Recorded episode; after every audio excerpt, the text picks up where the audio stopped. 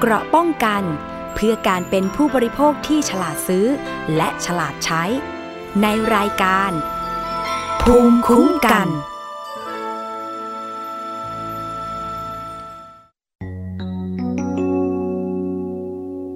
ถึงแม้ว่ามันจะไกลสุดไกลแสนไกล และฉันก็คงจะไปได้เพียงแค่ครึ่งทาง วันที่ฉันได้จับมือของเธอคราวนั้น ฉันเหมือนได้เห็นทางเดินสู่หัวใจ แต่จากตรงนี้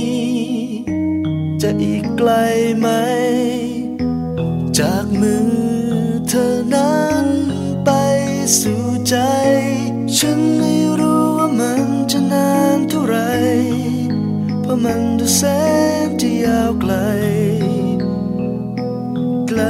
สักเพียงไหน ฉันไม่รู้ว่ามันจะนานเท่าไร ฉันเองก็พร้อมจะก้าวไป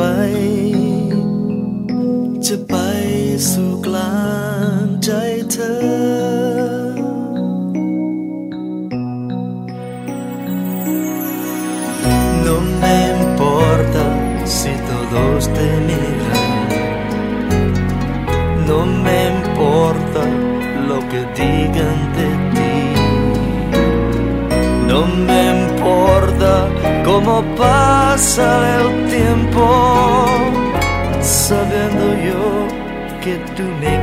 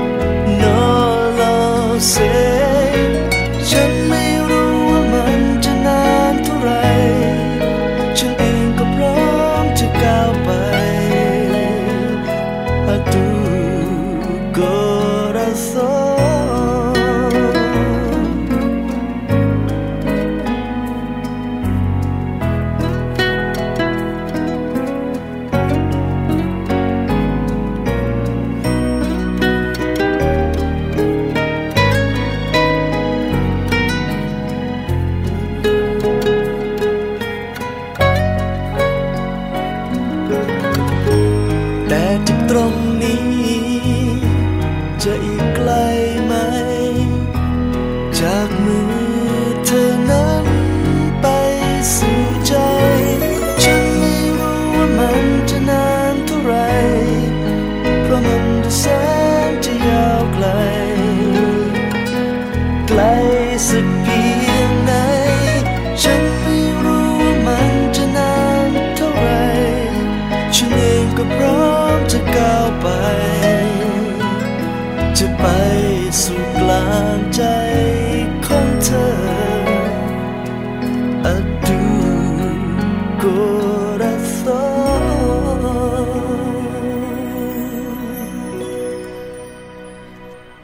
วัสดีค่ะ คุณผู้ฟังคะพบกับรายการภูมิคุ้มกัน รายการเพื่อผู้บริโภคนะคะ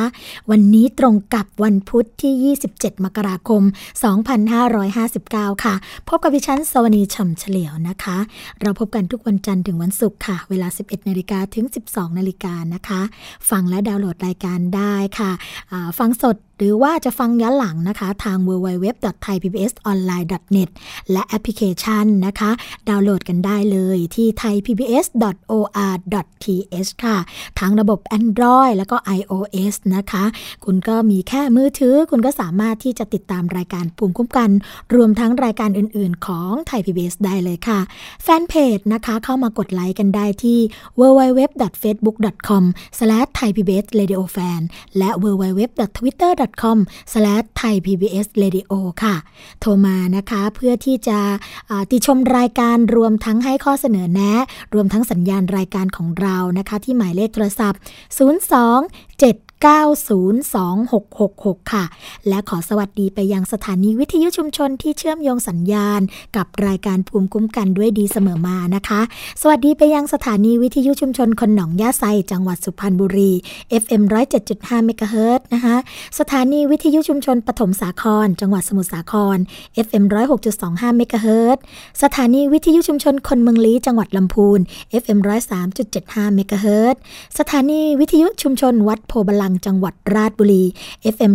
103.75เมกะเฮิรตสถานีวิทยุเทศบาลทุ่งหัวช้างจังหวัดลำพูน FM 106.25เมกะเฮิรตสถานีวิทยุชุมชนคนเขาวงจังหวัดกาลสิน FM 89.5เมกะเฮิรตค่ะ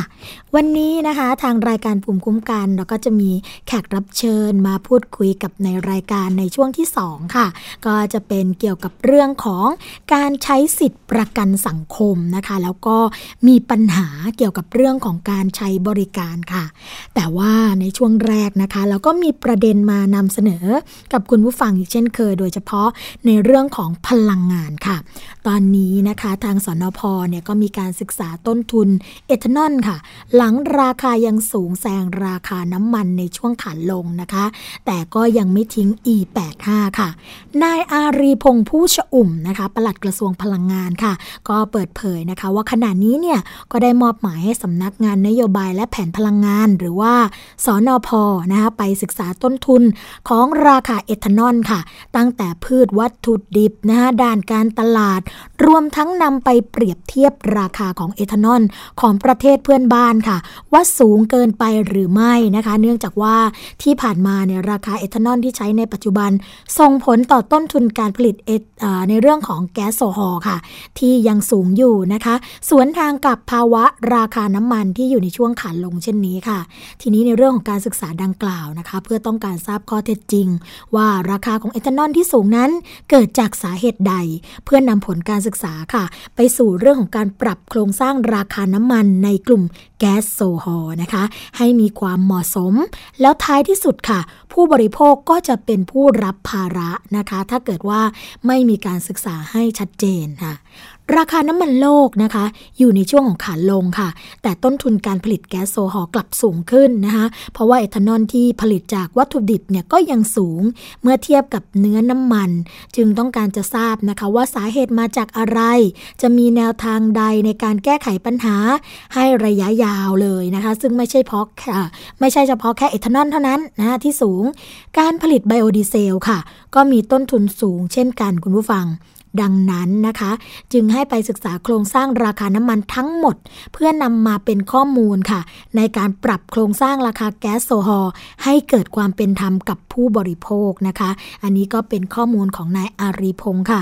นายอารีพงศ์ก็ยังกล่าวถึงยอดจำหน่ายของแก๊สโซฮอล E85 นะคะ ที่ปรับลงอย่างต่อเนื่อง ในช่วงที่ราคาน้ำมันลดลงค่ะ เนื่องจากผู้ใช้รถยนต์นิยมเติมแก๊สโซฮอล E10 นะคะ แล้วก็ E20 มากกว่า E85 แม้ว่าจะมีกลไกค่ะ เรื่องของราคาที่ถูกกว่าน้ำมันทั้งสองประเภทมาจูงใจ แต่อย่างไรก็ตามนะคะ ในขณะนี้ค่ะ กระทรวงพลังงานก็พยายามปลดล็อก ให้เกิดการแข่งขันในเรื่องของการผลิตแก๊สโซฮอล์ E25 ให้เออขออภัยค่ะ E85 นะคะ ให้มากขึ้น โดยเฉพาะในเรื่องของภาคโรงกลั่นน้ำมันค่ะ เพื่อที่จะผลักดันให้มีต้นทุนที่ลดลงนั่นเองนะคะ แต่สำหรับภาพรวมค่ะคุณผู้ฟังคะในเรื่องของสภาพการราคาน้ำมันในตอนนี้นะคะแม้ว่าจะมีเรื่องของการปรับลดลงเนื่องจากสาเหตุต่างๆ โดยเฉพาะเรื่องของความผันผวนในเรื่องของตลาดโลกนะคะแต่หากเปรียบเทียบน้ำมันจากตลาดโลกตอนนี้ค่ะ ก็อยู่ที่ประมาณ 30-40 เหรียญสหรัฐต่อบาร์เรล เมื่อเทียบกับ 2-3 เดือนก่อนหน้านี้นะคะราคาเฉลี่ยอยู่ที่ 50 เหรียญสหรัฐต่อบาร์เรลค่ะ ก็สังเกตได้นะคะว่าสถานการณ์น้ำมันเนี่ยยังคงขึ้นลงเร็ว ดังนั้นก็จะต้องติดตามความเคลื่อนไหวกันอย่างใกล้ชิดค่ะ ขณะที่การดูแลราคาขายปลีกน้ำมันนะคะ ก็ยังปล่อยให้เป็นไปตามกลไกตลาดที่เหมาะสมค่ะ ส่วนจะมีการเก็บภาษีสรรพสามิตน้ำมันเพิ่มนะคะ เพื่อชะลอการลดลงของราคา และทำให้การใช้น้ำมันเนี่ยเกิดประสิทธิภาพหรือเปล่าเนี่ยก็ทางสนพนะคะก็ยอมรับว่าราคาน้ำมันที่ลดลงเนี่ยประชาชนจะได้ประโยชน์ ในหลักการซึ่งตอนนี้เนี่ยก็น่าจะใช้กลไกของกองทุนน้ำมันเชื้อเพลิงมาดูแลราคามากกว่าค่ะ ซึ่งจะใช้ทั้งวิธีการเก็บเงินเข้ากองทุนน้ำมัน การปล่อยให้ราคาน้ำมันลดไปตามสถานการณ์นะคะอย่างไรก็ตามค่ะคุณผู้ฟังก่อนหน้านี้นะคะก็มีข้อเรียกร้องจากประชาชนที่มีการศึกษาเกี่ยวกับเรื่องนี้นะคะให้เข้าไปพิจารณาโครงสร้าง ด้านต้นทุนของพลังงานทดแทน ให้เอทานอลแล้วก็ไบโอดีเซลเนี่ยมีราคาแพงกว่าน้ำมันถึง 50-60%ค่ะ อันนี้ก็เป็นความพยายามของหลาย ๆ ฝ่ายนะคะ ที่จะมาศึกษาต้นทุน ศึกษาเรื่องของผลการดำเนินการเกี่ยวกับราคาน้ำมัน เพื่อที่จะทำให้ผู้บริโภคนะคะ ไม่แบกรับภาระในเรื่องของค่าใช้จ่ายตรงนี้นั่นเองค่ะส่วนอีกเรื่องหนึ่งนะคะ คุณผู้ฟังเป็นเรื่องต่อเนื่องกันมาหลายสัปดาห์ทีเดียวนะคะแต่ว่าสัปดาห์นี้เนี่ยก็มีการพูดถึงกันมาก นั่นก็คือเรื่องของ ตุ๊กตาลูกเทพนั่นเองค่ะ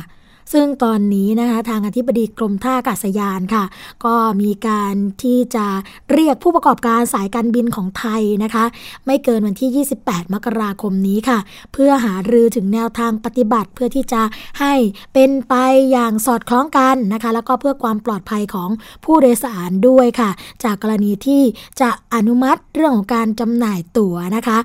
ตุ๊กตาลูกเทพให้ขึ้นไปอยู่บนเครื่องบินได้ค่ะ เมื่อวันที่ 25 มกราาคมนะคะ นายจุธาสุขมานนพค่ะ อธิบดีกรมท่าอากาศยานแล้วก็รักษาการผู้อำนวยการนะคะ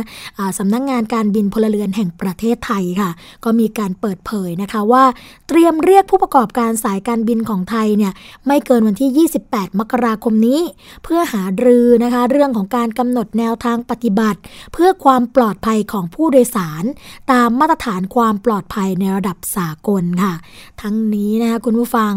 หลังจากมีสายการบินบางสาย มีการกำหนดแนวทางปฏิบัติการค่ะ เรื่องของการโดยสารอากาศยานนะคะของตุ๊กตาลูกเทพค่ะ ซึ่งหากเป็นประเภทสัมภาระตามมาตรฐานสากลนะคะการนำขึ้นเครื่องบนเครื่องบินเนี่ยก็จะต้องเก็บไว้ 2 ที่ค่ะ คือจุดเก็บสัมภาระเหนือศีรษะนะคะ แล้วก็จุดเก็บสัมภาระใต้เบาะหน้าที่นั่ง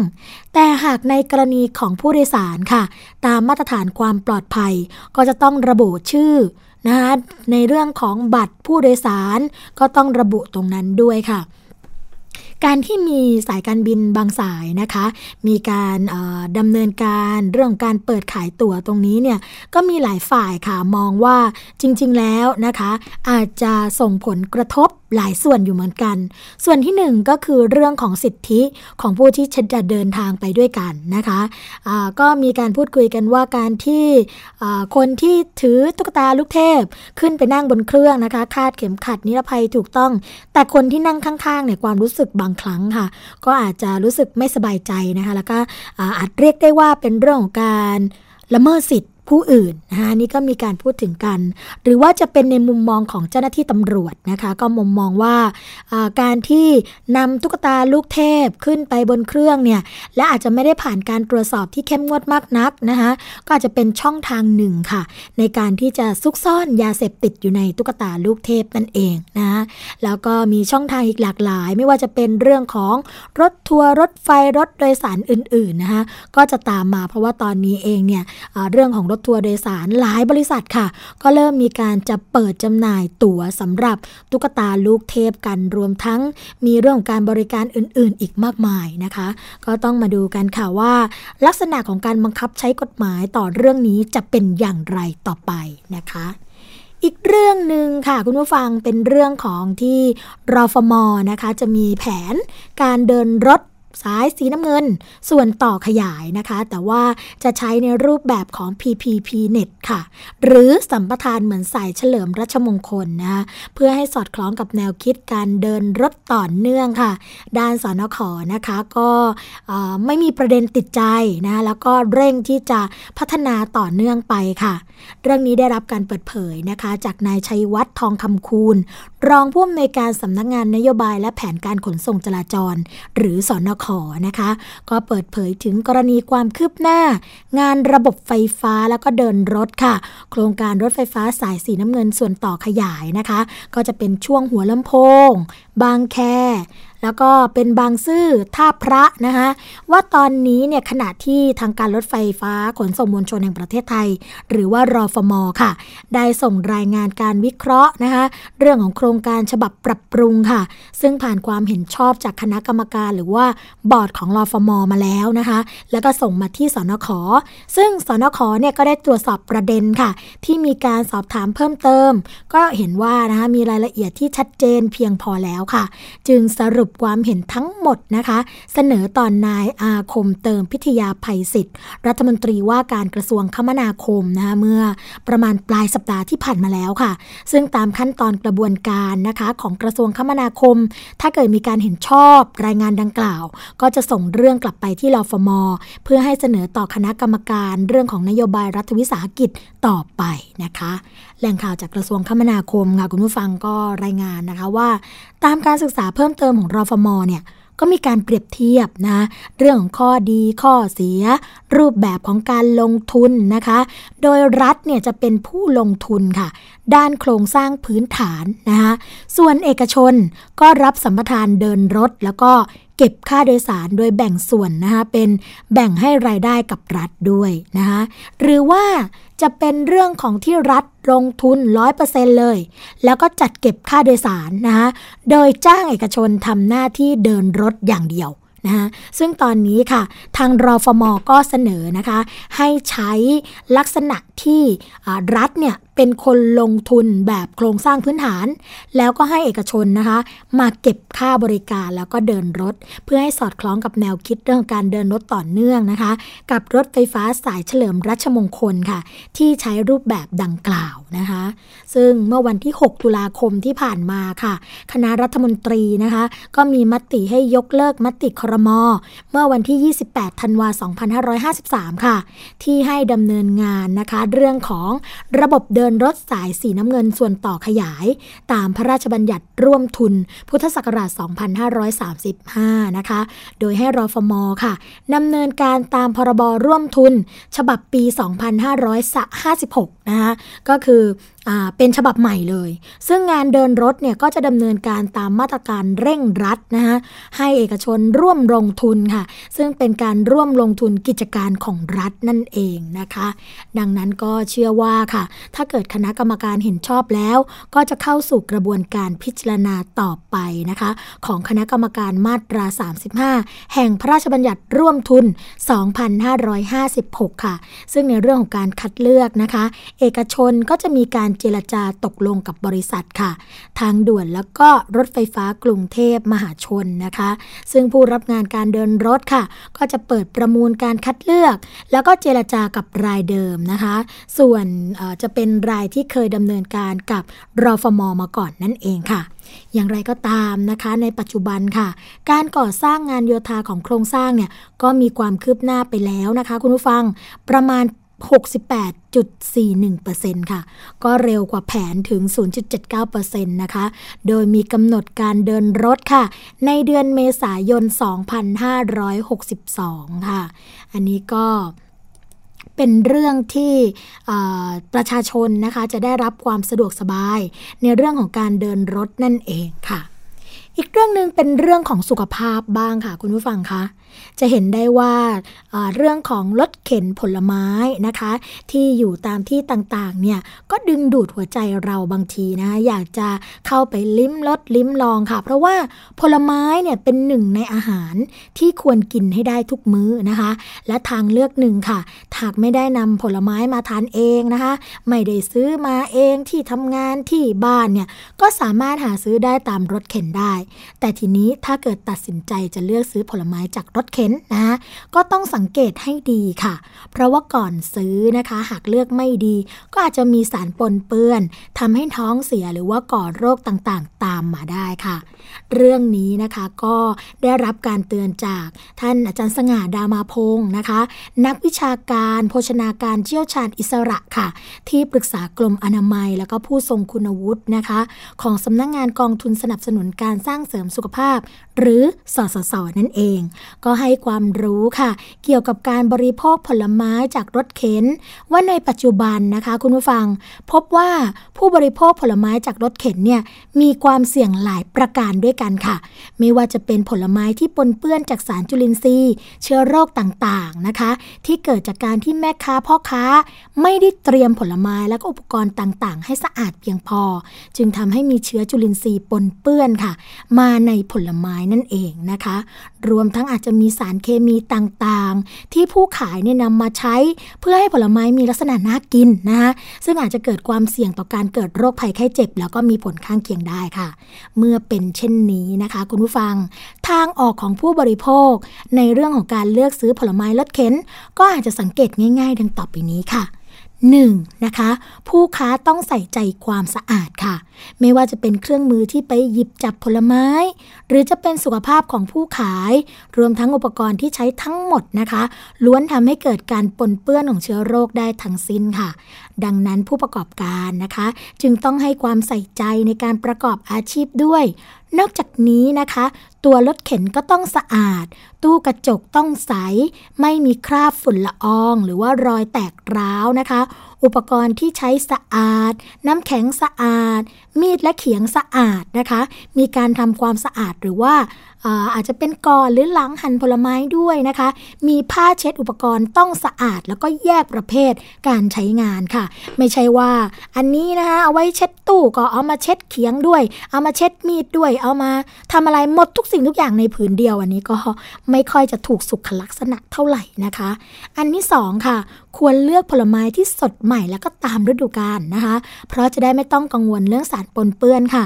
รวมทั้งลอดพ้นจากสารกันบูดนะคะ อย่างแน่นอนค่ะ และที่สำคัญนะคะ การกินผลไม้สดจะทำให้ได้รับวิตามินแล้วก็แร่ธาตุรวมทั้งสารอาหารจากผลไม้ได้มากกว่าผลไม้ดองนะคะ โดยเฉพาะวิตามินซีค่ะคุณผู้ฟัง ที่มีในผลไม้สดมากกว่าผลไม้ดอง หลายเท่าเลยทีเดียว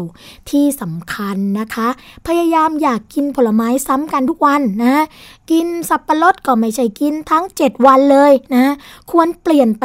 เรื่อยๆ โดยกินโดยกินให้หลากหลายชนิดนะคะเพื่อที่จะได้รับสารอาหารที่หลากหลายไปด้วยค่ะ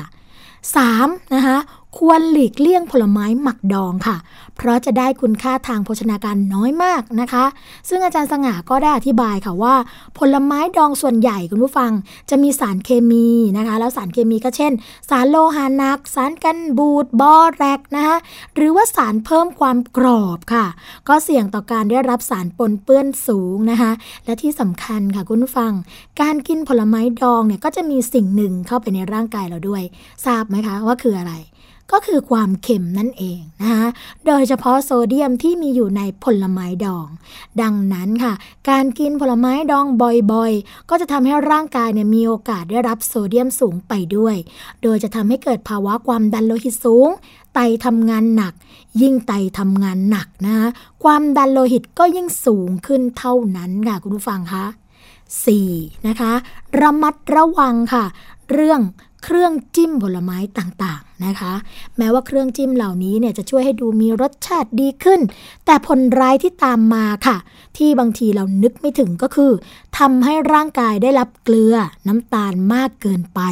เพราะว่าเครื่องจิ้มผลไม้ต่างๆ ค่ะ ไม่ว่าจะเป็นผงบวยพริกกับเกลือน้ำปลาหวานนะคะ หรือว่าอื่นๆเนี่ยก็มักมีส่วนผสมของน้ำตาล เกลือกระปิ ผงชูรสนะคะ จึงควรกินแต่น้อยค่ะ วิธีที่ดีก็คือต้องลองกินผลไม้ที่ไม่มีเครื่องจิ้ม และเราก็จะพบว่าฝรั่งมะม่วง มะกอก และผลไม้ต่างๆ เนี่ยมักมีรสเปรี้ยวหวานมันกรอบอร่อยอยู่ในตัว โดยที่ไม่ต้องใช้เครื่องจิ้มเลยค่ะ ขนาดเดียวกันนะคะ คุณผู้ฟังก็ควรเลือกกินผลไม้ที่ไม่ใส่สี เพราะว่าบางครั้งนะคะ สีสวยๆที่เห็นเนี่ยก็ไม่ใช่สีผสมอาหารค่ะ แต่เป็นสีย้อมผ้านะคะ รวมทั้งควรหลีกเลี่ยงผลไม้ที่ใส่สารแทนความหวานหรือว่าขันทศกรนั่นเองค่ะ ซึ่งเราก็สามารถตรวจสอบได้ด้วยตัวเองนะคะ ก็คือหากกินแล้วมีรสชาติขมติดในคอ ก็แสดงว่า ใช้สารแทนความหวานในปริมาณที่มากนะคะ ถ้าเกิดกินติดต่อกันนานๆ ก็จะทำให้เป็นอันตรายต่อร่างกายได้ค่ะคุณผู้ฟังคะขอเพียงใส่ใจนะคะหมั่นสังเกตแล้วก็ปฏิบัติตามคำแนะนำข้างต้น เพียงเท่านี้ก็สามารถที่จะเลือกกินผลไม้จากรถเข็นได้อย่างปลอดภัยแล้วค่ะ ก็ เรื่องนี้นะคะมีการดำเนินการหรือว่าดำเนินกิจกรรมเกี่ยวกับความปลอดภัยทางอาหารกันมานานนะคะ โดยเฉพาะในส่วนของมูลนิธิเพื่อผู้บริโภคเอง ก็พยายามร่วมมือกับหน่วยงานที่เกี่ยวข้องนะคะไม่ว่าจะเป็นออยตำรวจบกปคบนะคะที่จะมาดำเนินการเกี่ยวกับสายสืบผักสดแล้วก็ผลไม้สดนะเพื่อที่จะให้ผู้บริโภคเนี่ยได้รับความปลอดภัย จากการกินการใช้ตรงนี้นะคะถ้าเกิดว่าพบนะว่าเราบริโภคเข้าไปแล้ว เกิดอันตรายต่อร่างกายเรานะคะ แล้วก็ทำให้เกิด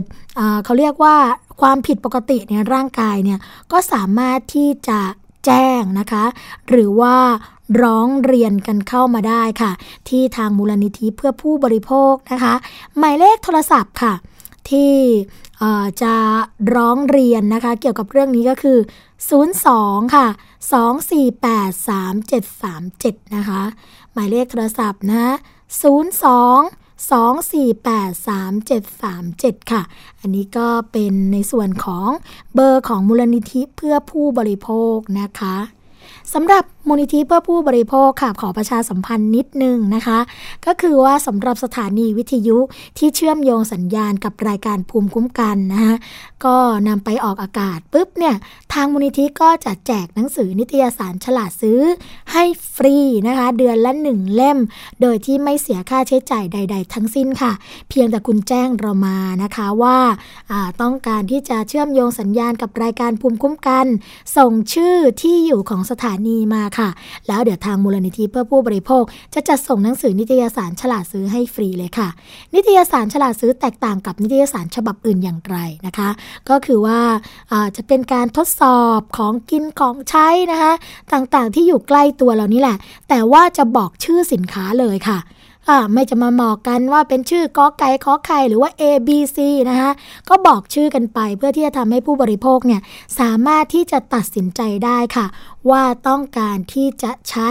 ต้องการที่จะซื้อมานะคะเพื่อที่จะบริโภคสินค้าเหล่านั้นหรือเปล่าค่ะ ช่วงแรกของรายการภูมิคุ้มกันนะคะ เราคงพักกันสักครู่หนึ่งนะคะแล้วเดี๋ยวมาพบกับช่วงที่ 2 ของรายการเรามาพูดคุยกับแขกรับเชิญของรายการค่ะ เกี่ยวกับเรื่องของปัญหาจากการใช้สิทธิ์ พรบคุ้มครองผู้ประสบภัยจากรถค่ะ เกราะป้องกัน เพื่อการเป็นผู้บริโภคที่ฉลาดซื้อ และฉลาดใช้ ในรายการ ภูมิคุ้มกัน พราะความรู้คือสิ่งจำเป็นสำหรับชีวิตคุณศูนย์การเรียนรู้สื่อสาธารณะแห่งแรกของประเทศไทย รวมองค์ความรู้แบบครบวงจร ทั้งในและต่างประเทศ สัมผัสวิวัฒนาการด้านสื่อจากอดีตจนถึงปัจจุบันในพิพิธภัณฑ์สื่อสาธารณะค้นคว้าศึกษาข้อมูลด้านต่างๆ ทั้งรูปแบบภาพและเสียงในห้องสมุดสื่อสาธารณะศูนย์การเรียนรู้สื่อาธารณะ Media Learning Park แหล่งเรียนรู้สู่อนาคต การรับชมไทย PBS ในวันนี้ จะไม่จำกัดอยู่แค่ช่องทางเดิมๆอีกต่อไป เพราะนอกจากช่องทางที่คุณคุ้นเคยแล้ว เรายังมีช่องทางที่หลากหลายมากขึ้น ทั้งเว็บไซต์ YouTube Facebook และโซเชียลมีเดียอื่นๆ เลือกรับชมไทย PBS ตามช่องทางที่คุณต้องการได้แล้ววันนี้ Stay connected เชื่อมโยงถึงกันทุกที่ทุกเวลากับไทย PBS คุณเชื่อหรือไม่ ครีมหน้าใสขาวเร่งกระปุกเดียวเอาอยู่ 3 วันเห็นผล กาแฟลดความอ้วนเร่งด่วน 7 วันลดลง 10 กิโล ผลิตภัณฑ์เสริมอาหารผิวขาววิ่งเปล่งประกายออร่าภายในหนึ่งสัปดาห์ ถ้าคุณเชื่อ คุณกำลังตกเป็นเหยื่อโฆษณาโอ้อวดเกินจริง อยากสวยอย่าเสี่ยงอย่าหลงเชื่อคำโฆษณา ผลิตภัณฑ์สุขภาพโอ้อวดเกินจริง อยากสวยแบบไม่เสี่ยง ค้นหาความจริงที่ถูกต้องได้ที่ www.oy.com หรือ Oy Smart Application ด้วยความปรารถนาดีจากสำนักงานคณะกรรมการอาหารและยากระทรวงสาธารณสุข เกราะป้องกัน เพื่อการเป็นผู้บริโภคที่ฉลาดซื้อ และฉลาดใช้ ในรายการ ภูมิคุ้มกัน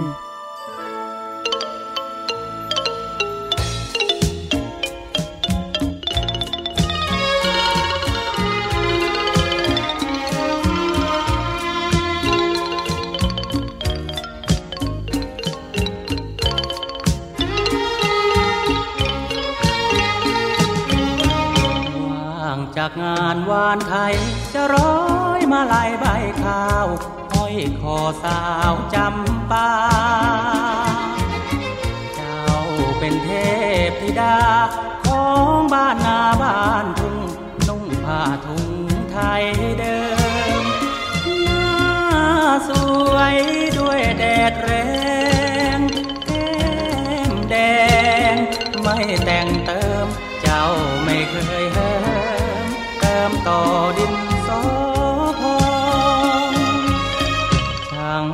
ยันการเรือน มิเช่เชือนหน้าที่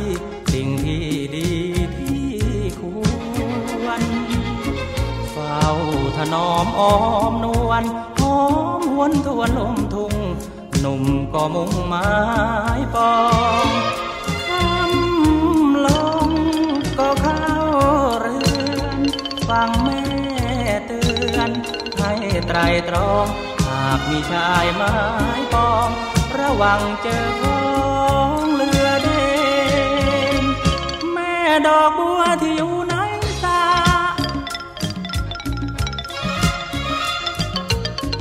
จะบานคอยพระหรือบานคอยเนนถ้าบานคอยพี่ไว้พรุ่งนี้ตอนเพล อยได้ไหมคนดีพ่อเคยพูดหลายทีคิดจะมีแม่บ้านเชื่อโบราณที่เลหากเลือกงัวดูหางแม้เลือกนางดูแม่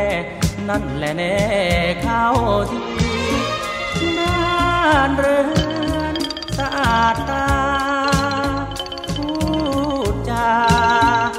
นอดี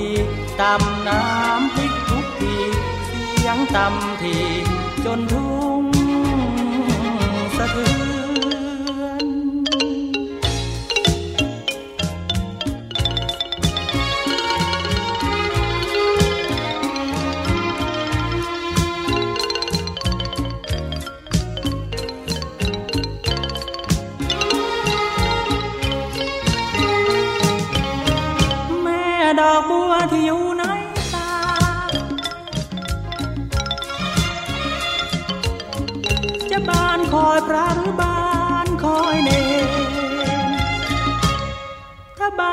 อยพี่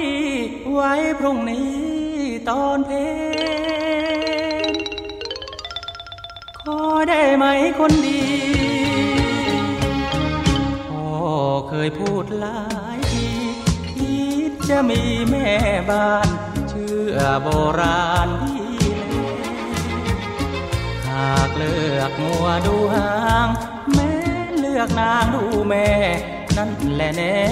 เข้าทีานเรือนสะอาดตา พูดจา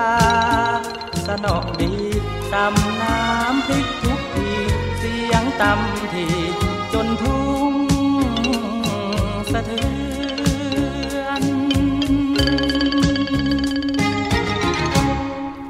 กับช่วงที่ 2 ของรายการภูมิคุ้มกัน รายการเพื่อผู้บริโภคนะคะสำหรับช่วงนี้ค่ะ เราก็จะมาพูดคุยกับแขกรับเชิญนะคะ ที่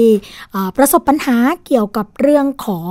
การใช้พรบรถค่ะ หรือว่าชื่อเต็มๆก็คือพรบคุ้มครองผู้ประสบภัยจากรถนั่นเองนะคะ คุณสสิกมลค่ะ ตอนนี้อยู่ในสายกับเราเรียบร้อยแล้วนะคะ สวัสดีค่ะ สวัสดีค่ะ ค่ะ วันนี้รายการภูมิคุ้มกันรู้สึกเป็นเกียรติอย่างยิ่งเลยนะคะ ที่ได้มาพูดคุยกันกับผู้บริโภค ตัวจริงเสียงจริงเลย อยากให้เล่าให้เราฟังนิดนึงค่ะ คุณสศิกมลนะคะ อยากให้เล่าให้ฟังว่าเกิดอะไรขึ้นนะคะ ก่อนที่จะไปเจอกับปัญหาเรื่องของการใช้สิทธิ์พรบคะก็เกิดปัญหาตรงที่ว่าแท็กซี่นะคะ เปิดประตูมาชนรถมอเตอร์ไซค์ค่ะ โดยคนขับแท็กซี่เนี่ยเป็นคนเปิดประตูลงมาค่ะอืมหมายถึงว่าเราก็ขับรถมอเตอร์ไซค์มาดีๆ แต่ว่ารถแท็กซี่เปิดประตูมาทำให้เราไปชนประตูอย่างนี้ใช่ไหมคะใช่ใช่ค่ะ อืมแล้วพอหลังจากเกิดเหตุแล้วมีกู้ภัยหรือว่าคนที่นำตัวเราไปส่งโรงพยาบาล เป็นโรงพยาบาลแบบไหนยังไงคะเป็นโรงพยาบาลเอกชนค่ะ ค่ะ ค่ะ ก็รอกู้ภัยประมาณสักครึ่งชั่วโมงได้ค่ะ กว่าจะมาเพราะว่าด้วยรถติดด้วยอะไรด้วยนะคะ พอไปถึงโรงพยาบาลก็ยังไม่ได้รับการรักษา เพราะว่า เออคู่คู่กรณีไม่ได้มาที่ที่โรงพยาบาล ค่ะ ค่ะ โรงพยาบาลก็ตรวจสอบสิทธิ์นู่นนู่นนี่นั่นคือพอตรวจสอบพรบซึ่งที่โรงพยาบาลเนี้ยถ้าไม่นอนเนี่ยเขาจะไม่สามารถรักษาพรบให้เราได้ อืมเหมือนกับเป็นการตกลงของโรงพยาบาล กับตัวพรบอย่างเงี้ยแหละคะว่า คนไข้หรือว่าผู้ที่บาดเจ็บจะต้องนอนเท่านั้น ถ้าเกิดว่ามาทำแผลเฉยๆเบิกพรบไม่ได้แบบนี้ใช่ไหมคะ น่าจะเป็นแบบนั้นนะคะเพราะเราเราเราก็นอนนอนรออยู่ที่โรงพยาบาลประมาณหนึ่งชั่วโมงได้นะคะ ค่ะ กว่าว่าจะจะได้ได้รักษาได้อะไรอะไรอย่างเงี้ยค่ะจนเราก็ไม่ได้ใช้พรบเราใช้ประกันอุบัติเหตุแทนค่ะ ค่ะ อืม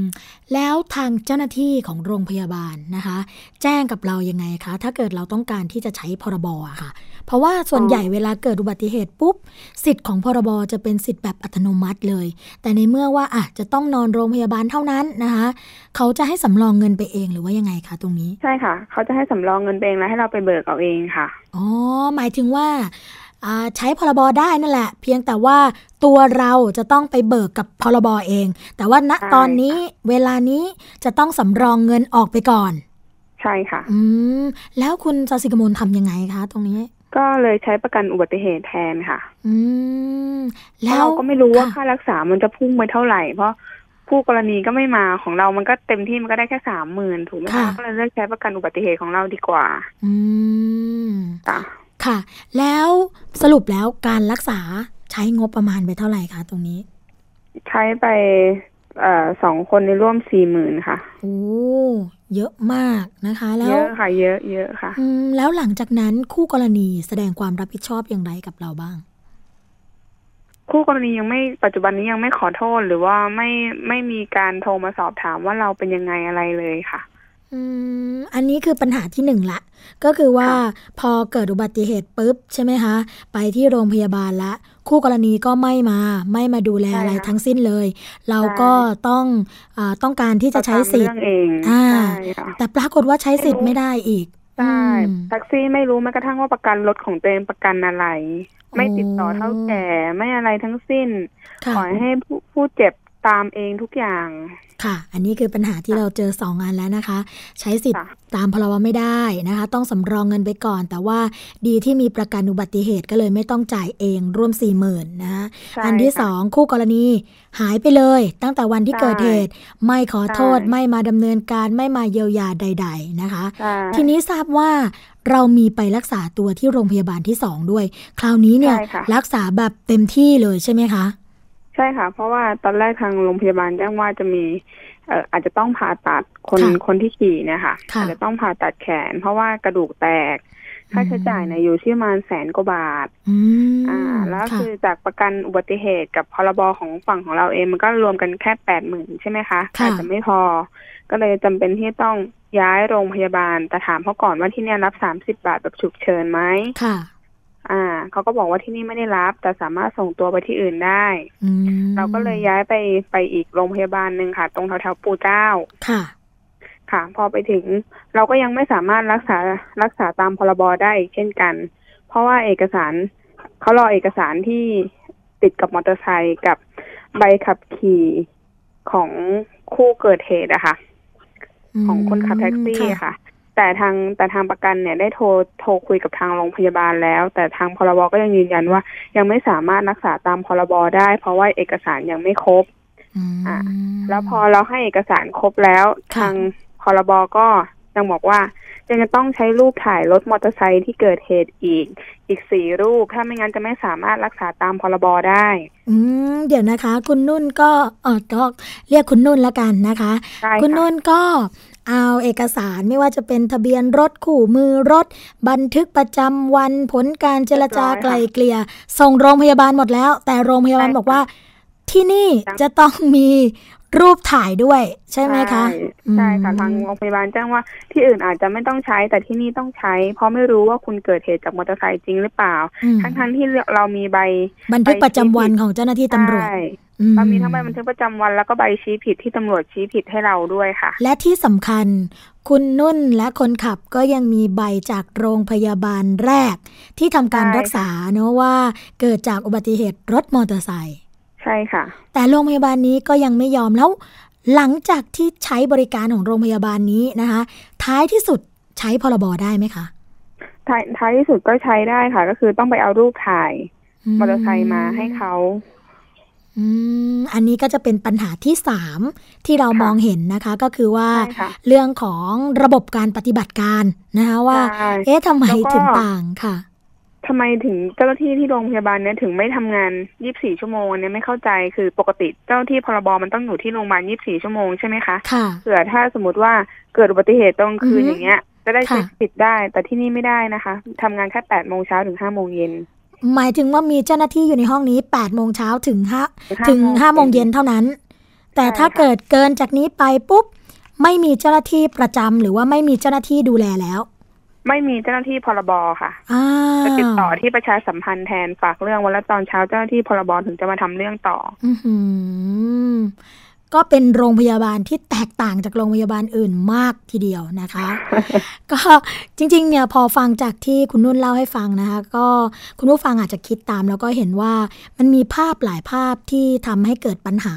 เรื่องของการใช้บริการโดยเฉพาะสิทธิ์นะคะ เรื่องของการใช้พรบคุ้มครองผู้ประสบภัยจากรถ ที่มีการลักหลั่นกันระหว่างโรงพยาบาลหลายๆ โรงพยาบาล ข้อตกลงบางอย่างนั่นเองนะคะ แล้วตอนนี้สรุปแล้วคุณนุ่นกับคนขับนะคะได้รับการชดเชยเยียวยาความเสียหายอะไรแล้วหรือยังคะ ยังเลยค่ะ อืม ถ้าอย่างนั้นนะคะ เดี๋ยวทางรายการภูมิคุ้มกันค่ะ จะประสานงานนะคะ ไปยังมูลนิธิเพื่อผู้บริโภค ให้ทางมูลนิธิเพื่อผู้บริโภค ช่วยตามเรื่องให้อีกกรณีหนึ่งนะคะ เพื่อที่จะทำให้คุณนุ่นได้รับความสะดวกเกี่ยวกับเรื่องนี้ ได้ค่ะ ค่ะ วันนี้นะคะ รายการภูมิคุ้มกัน ต้องขอบพระคุณอย่างยิ่งเลยค่ะ ที่เข้ามาพูดคุย แล้วก็แลกเปลี่ยนปัญหากับเรานะคะ แล้วก็หวังว่าคงได้มีโอกาสพูดคุยกับคุณนุ่นอีกครั้งหนึ่งเกี่ยวกับหลากหลายเรื่องราวปัญหาผู้บริโภคนะคะ ได้ค่ะยินดีค่ะ ค่ะ ขอบพระคุณมากค่ะ สวัสดีค่ะค่ะ ก็นะคะเป็นปัญหาสำหรับผู้บริโภคที่เข้าไปใช้บริการแล้วก็ไม่ได้รับความสะดวกสบาย โดยเฉพาะเรื่องของการปฏิบัติหน้าที่ของเจ้าหน้าที่นะคะ ที่อาจจะมีความลักหลั่นกันนะโรงพยาบาลนั้น ตกลงแบบนี้โรงพยาบาลนี้ตกลงแบบนั้นกับในส่วนของพรบหรือประกันภัย อย่างโรงพยาบาลแรกที่คุณนุ่นเล่าให้ฟังนะคะก็คือว่าถ้าไม่ใช่คนไข้ที่นอนในโรงพยาบาล จะไม่สามารถใช้สิทธิ์ตามพรบได้ ซึ่งในความเป็นจริงแล้วนะคะ เรื่องของพรบรถเนี่ยเมื่อเกิดเหตุปุ๊บ ก็สามารถใช้สิทธิ์แบบอัตโนมัติได้เลยเบื้องต้นนะคะโดยที่ไม่ต้องพิสูจน์ถูกผิด ถ้าเกิดว่าเกินจากวงเงินเบื้องต้น ก็จึงจะไปใช้สิทธิ์ของตัวเองที่มีอยู่นะคะ ไม่ว่าจะเป็นประกันสังคมข้าราชการหรือว่าบัตรทองค่ะ ก็ต้องฝากทางมูลนิธิเพื่อผู้บริโภคนะคะ ช่วยติดตามเรื่องนี้ให้กับผู้บริโภคเพื่อที่จะได้รับการแก้ไขปัญหาอย่างถูกต้องค่ะ สำหรับวันนี้นะคะ ทางรายการภูมิคุ้มกันก็ดำเนินการมาถึงช่วงสุดท้ายของรายการแล้วค่ะ เราพบกันทุกวันจันทร์ถึงวันศุกร์นะคะ เวลา 11 นาฬิกาถึง 12 นาฬิกาค่ะดำเนินรายการโดยดิฉัน สวนีฉ่ำเฉลียวนะคะ และคุณชนาทิพย์ไพรพงศ์ค่ะ รวมทั้งคุณยศพรพยุงสุวรรณที่จะมีนานาสาระมาฝากคุณผู้ฟังกันนะคะสำหรับวันนี้ค่ะ รายการภูมิคุ้มกันคงต้องขอลาคุณผู้ฟังไปก่อน พบกันใหม่ในวันต่อไป สวัสดีค่ะ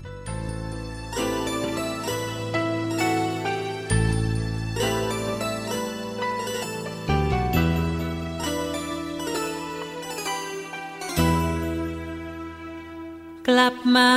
ทำไม ฉันลืมเธอไปหมดแล้ว ความหวังที่เคยเพลิดเพลวฉันลืมหมดแล้วไม่อยู่ในใจ มันเป็นอดีต ไม่คิดจะฟื้นคืนใหม่ ดีแล้วต่างคนต่างไป กลับมาทำไม ทำไมต้องมา ก็เมื่อวันนั้น ที่ฉันอ้อนวอนเธอไว้ เหนียวรั้งแทบเป็นแทบตายยังทิ้งฉันไปต่อหน้าต่อตา พอมาวันนี้ ใจฉันเริ่มดีขึ้นมา เธอกลับจะคืนมาหา เหมือนฉันเป็นศาลาริม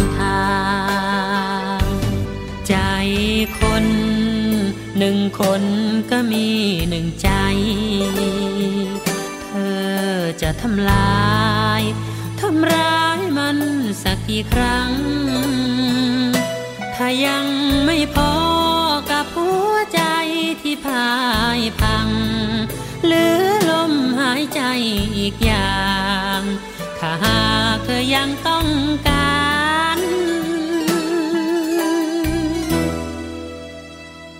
กลับมาทำไม ขอความเห็นใจสักครั้ง ไม่ขอยืดเยื้อเรือรังเห็นใจกันบ้าง คิดว่าสงสาร อย่ากลับมาเลย ฉันเคยเศร้าทรมาน ขอร้องถ้าเห็นใจกัน อย่าหันกลับมาอีกเลย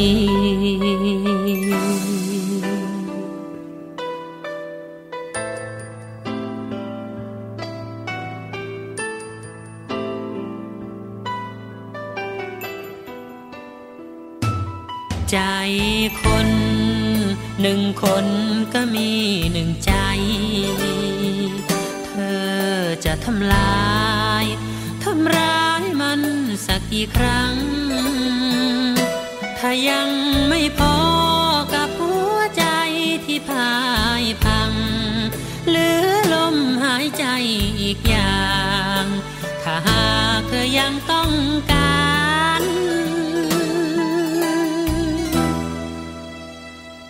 กลับมาทำไม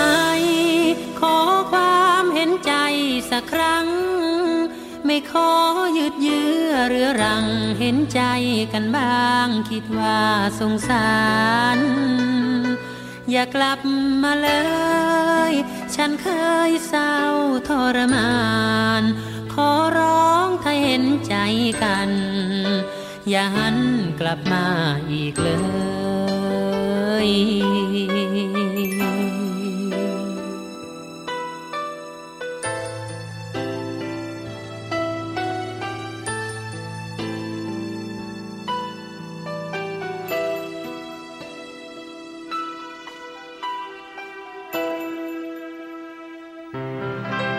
เกราะป้องกัน เพื่อการเป็นผู้บริโภคที่ฉลาดซื้อ และฉลาดใช้ ในรายการ ภูมิคุ้มกัน